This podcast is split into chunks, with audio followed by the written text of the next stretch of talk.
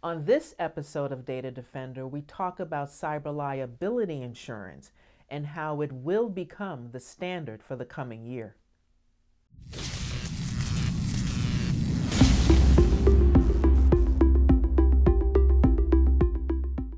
Hello, my name is Renee Jones, owner of Defense in Depth.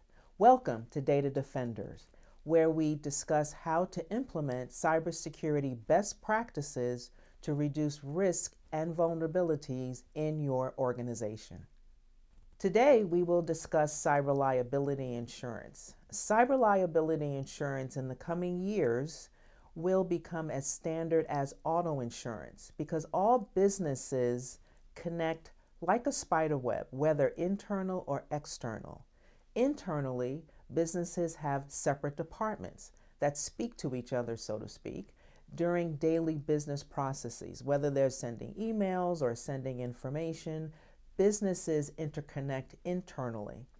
Businesses also interconnect externally through vendors, through other companies that they do business with, to suppliers. So, businesses, any business, is connected like a spider web. And because of that, every business is vulnerable. And pretty soon, cyber liability insurance will be as common as auto insurance. You may ask why cyber liability insurance will be as common as auto insurance. Well, just like we are sitting here today and you're working from 8 to 5 or um, 8 to 8, as most people do, and then you go home and you play with your children or attend to your family or work some more Bad actors use the same amount of hours to breach our systems, and they look for information such as publicly available information that we so willingly use in social media, or they are working with teams to get information, or they are using the web to find information in order to breach systems. So we have the same amount of hours that you are working bad actors are using those same hours to breach a system. So automatically, we are working from behind the curve. They are at an advantage. Cyber liability insurance, just like auto insurance, is there just in case. You always pay your auto insurance, whether you need it or not. You're a great driver, but the auto insurance oftentimes is for the other guy, for the other mistake. Same as cyber liability insurance. It's for the other guy, the bad actor who wants your information and your data. It's for the mistake, the end user that clicked on a phishing email that allowed malware into your environment. So, cyber liability insurance is not going to be an option in the near future. It is going to be the standard. I'd like to speak with the insurance companies and attorneys that offer cyber liability insurance. You must consider your client you do not want to insure someone who will be breached the following week, and then you're going to pay out too quickly. What you should do is perform an assessment. Look at the business's policies. Are they enforced? Do they have procedures in place? What is their approach to how they protect their data? What type of data do they carry? That's a huge difference in how you will insure the company. If a company mainly deals in personally identifiable information such as date of birth, social security number, mother's maiden name, that's different than a company that is just taking statistics on how many people shop at a particular store. That's a totally different type of claim. So you need a checklist, a very defined checklist to understand what are the risks to a company, if that company has those types of risks and it, has that company mitigated those risks or are they even aware of those risks? That will determine the type and the level of cyber liability insurance you want to provide. All right, now I'd like to speak to the customers who are seeking cyber liability insurance. And of course, like we all do, we look for the auto insurance that is the cheapest that will cover us the best. Well, in order to do that, you have to get your house in order. You have to know your house. You have to know your data. What type of data do you process on a daily basis? That might take a while. You're going to have to interview each of your business units and discover what type of data you process. After that, you're going to have to look at the risks that data poses to your organization. Are you prepared to meet those risks?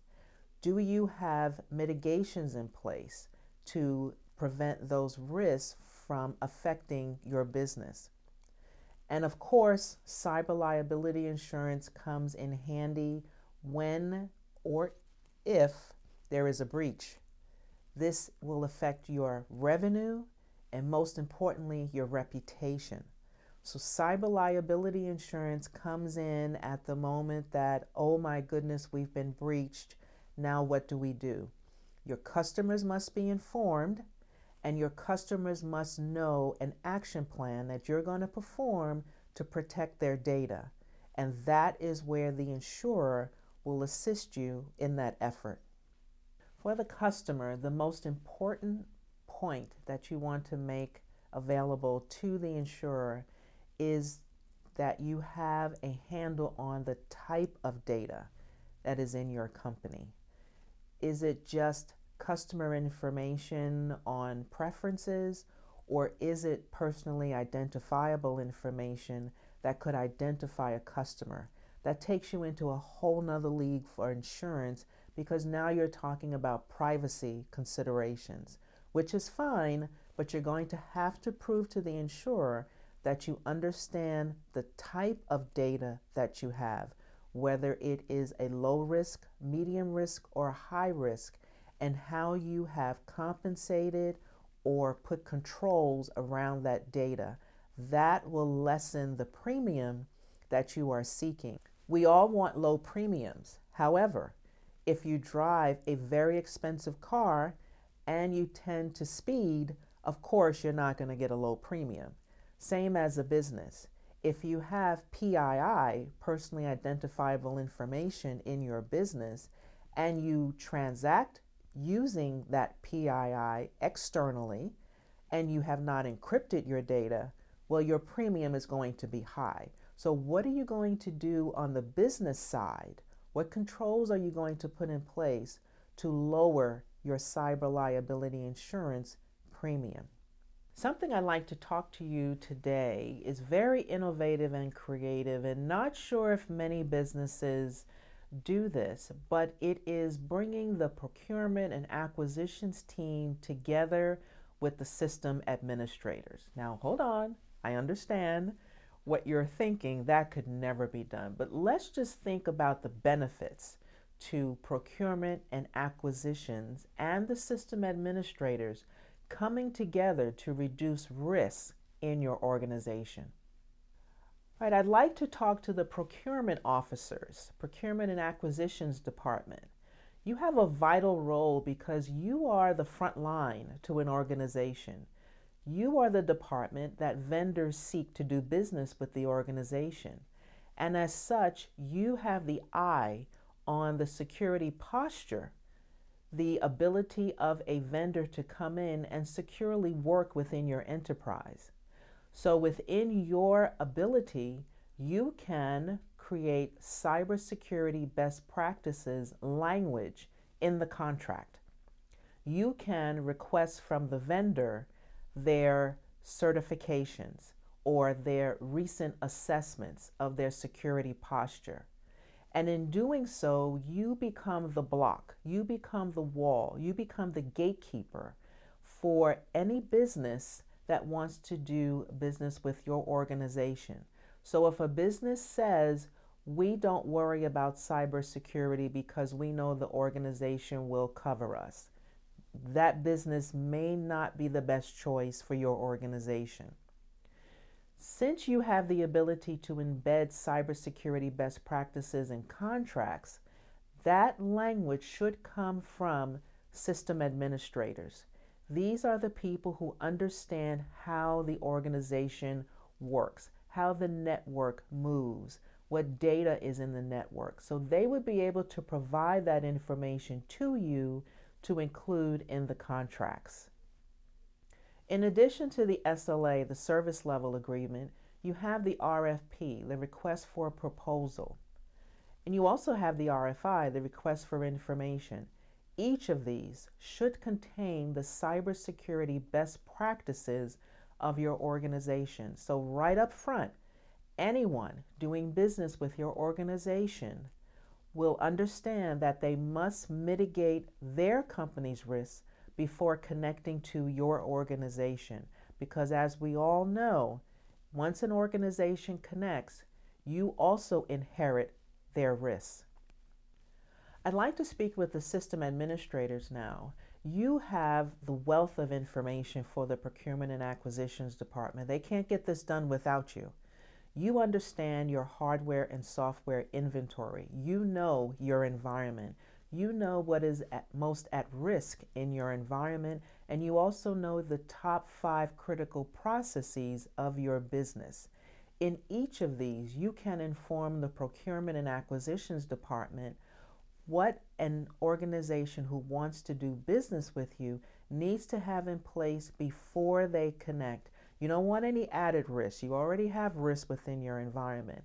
So if you can inform the procurement and acquisitions department on the type of data you have, the risk that you already have within your environment, and you do not want to go above that risk level, and if you do, there should be mitigations in place and the hardware and software inventory that you already have so that businesses wanting to connect will understand that they must come in securely in order to protect your enterprise.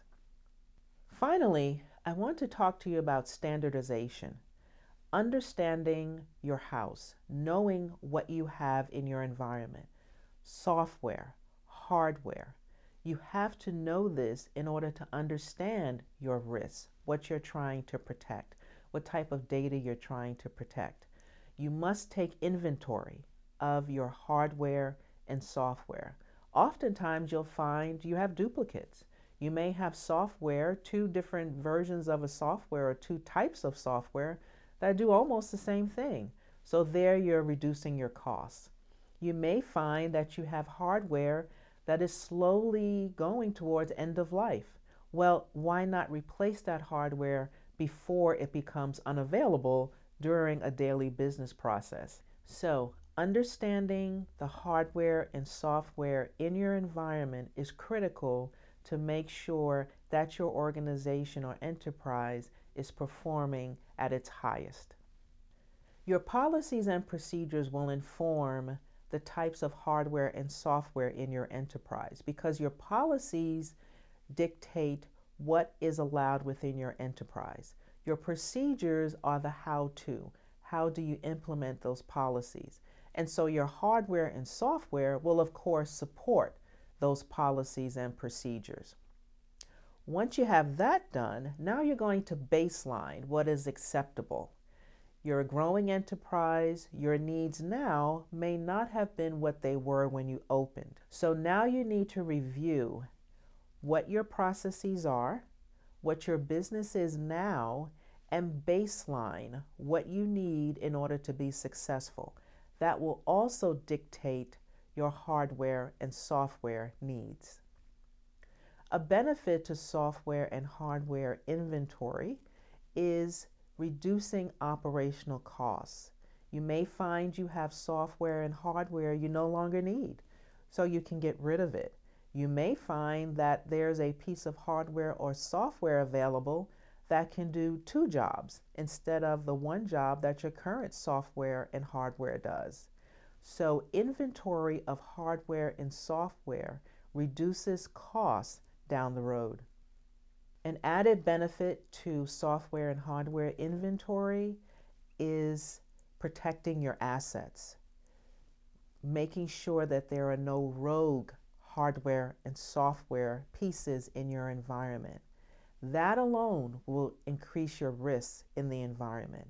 If you have a piece of software that someone has downloaded from the internet and you're not aware of it, then you're not aware of the malware or the risks that is introduced in your enterprise. So, going through an inventory, taking an inventory of your software is so important to reducing risk to your enterprise. Inventory of hardware is equally important because you are going to look and see if the hardware you have is current. If it's end of life, then it's no longer supported by the manufacturer. If it is end of life or maybe doesn't have the correct patches applied, then you're at risk to your environment. Inventory of hardware and software is an easy way to reduce the amount of risk in your environment because you can understand now with the inventory which items put you most at risk. Critical to reducing risk is deviations from the baselines that you worked so hard to build when you took an inventory of your hardware and software. Rogue hardware and software will absolutely keep you from your baseline. It will deviate. Your system administrator will see spikes and they won't know where it's coming from. So, inventory of hardware and software is critical to maintaining your organization's baseline, your organization's performance, and your organization's risk. Get rid of that rogue hardware and software. You've reduced risk and as in another episode, we talked about cyber liability insurance, there is where you will get your lower premium.